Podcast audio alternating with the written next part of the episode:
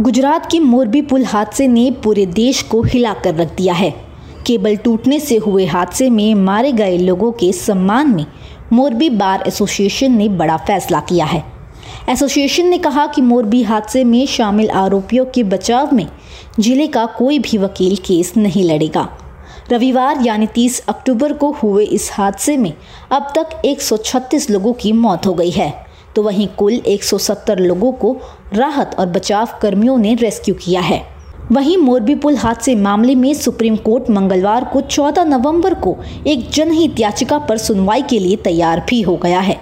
याचिका में दुर्घटना की जाँच रिटायर्ड जज के नेतृत्व में कराए जाने की मांग की गई है। भारत के मुख्य न्यायाधीश यू यू ललित और न्यायाधीश बेला एम त्रिवेदी की पीठ ने याचिका पर फैसला लिया। साथ ही मुख्य न्यायाधीश यू यू ललित ने याचिकाकर्ता विशाल तिवारी से पूछा, आपकी क्या प्रार्थना है तो वकील विशाल ने जवाब दिया, मैं न्यायिक जाँच आयोग की मांग कर रहा हूँ।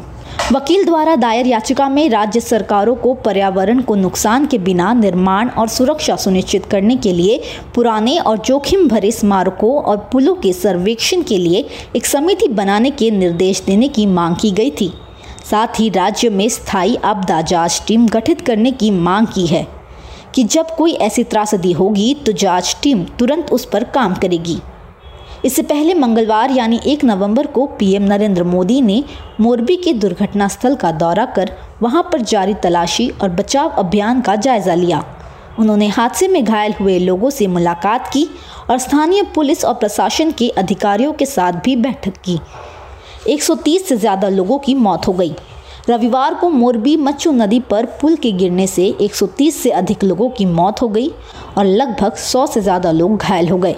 रिपोर्ट्स के मुताबिक लगभग आठ महीने तक पुल को मेंटेनेंस के लिए बंद रखा गया था और मरम्मत का काम एक निजी एजेंसी को सौंप दिया गया था।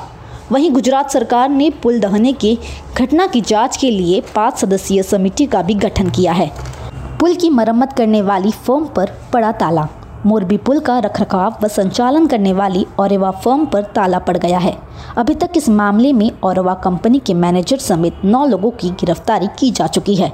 इस पर मामले को लेकर आपकी क्या राय है, हमें कमेंट सेक्शन में ज़रूर बताइएगा। अब खबरें पाइए सबसे पहले। हमारे मोबाइल न्यूज़ एप्लीकेशन पर। एंड्रॉइड या आईओएस प्लेटफॉर्म पर जाइए एच डब्ल्यू न्यूज़ नेटवर्क को सर्च कीजिए डाउनलोड कीजिए और अपनी सुविधानुसार भाषा का चयन कीजिए। खबरों की भीड़ में अपने काम की खबर पाते रहिए।